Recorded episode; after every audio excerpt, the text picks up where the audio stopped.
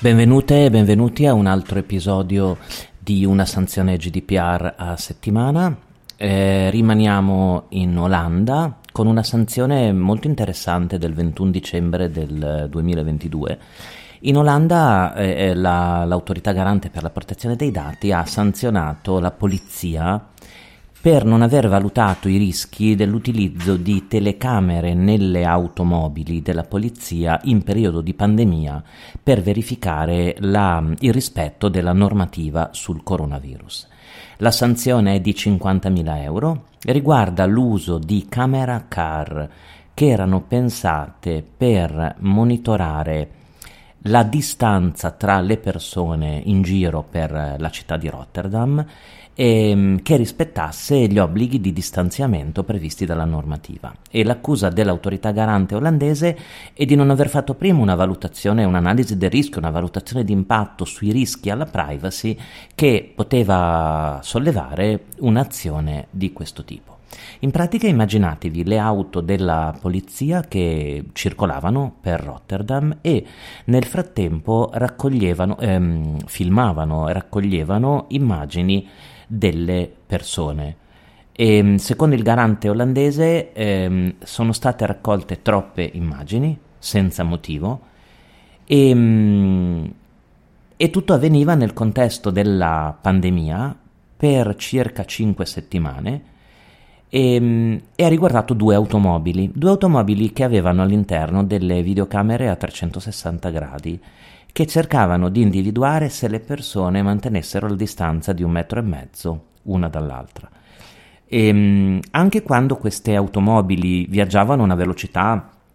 abbastanza sostenuta, ad esempio 50 km all'ora, potevano fare scattare delle foto talmente nitide eh, per cui si potevano identificare benissimo le persone, il loro viso e i dettagli delle persone.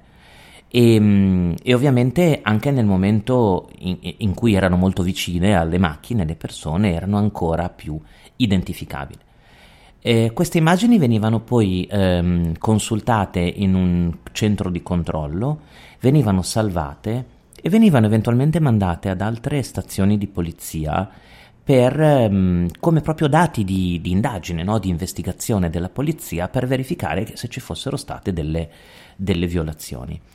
E, um, il, il, garante danese, il garante, pardon, ehm, eh, olandese è abbastanza chiaro e dice le persone in Olanda non erano libere di camminare tranquillamente eh, per la città senza che il governo non eh, registrasse nei dettagli la loro foto e non fossero prese immagini di queste persone guardate e osservate in un centro di controllo, di modo che si potessero identificare ed eventualmente si potessero eh, prendere delle, dei provvedimenti nei loro confronti. Allora l'autorità garante olandese eh, chiede alla polizia di descrivere nel dettaglio l'uso di queste, camera, di queste camera car e l'uso dei veicoli, le modalità con cui venivano raccolte e inizia un'istruttoria e alla fine dell'istruttoria, vi dicevo, è stata prevista una sanzione perché eh, sono state individuate delle violazioni ai principi e alla normativa del, mm,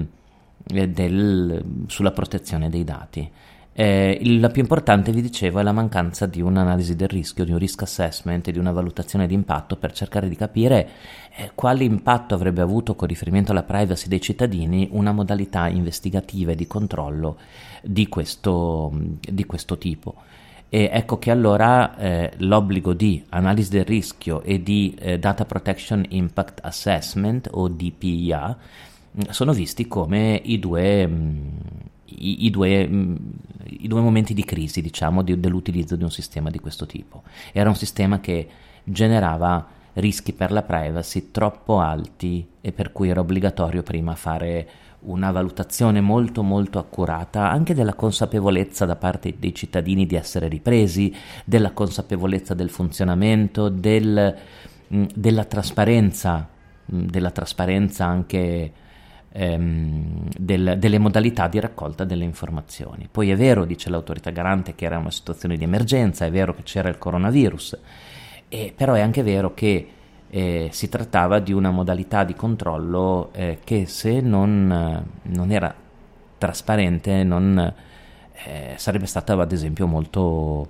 eh, molto lesiva dei diritti delle persone.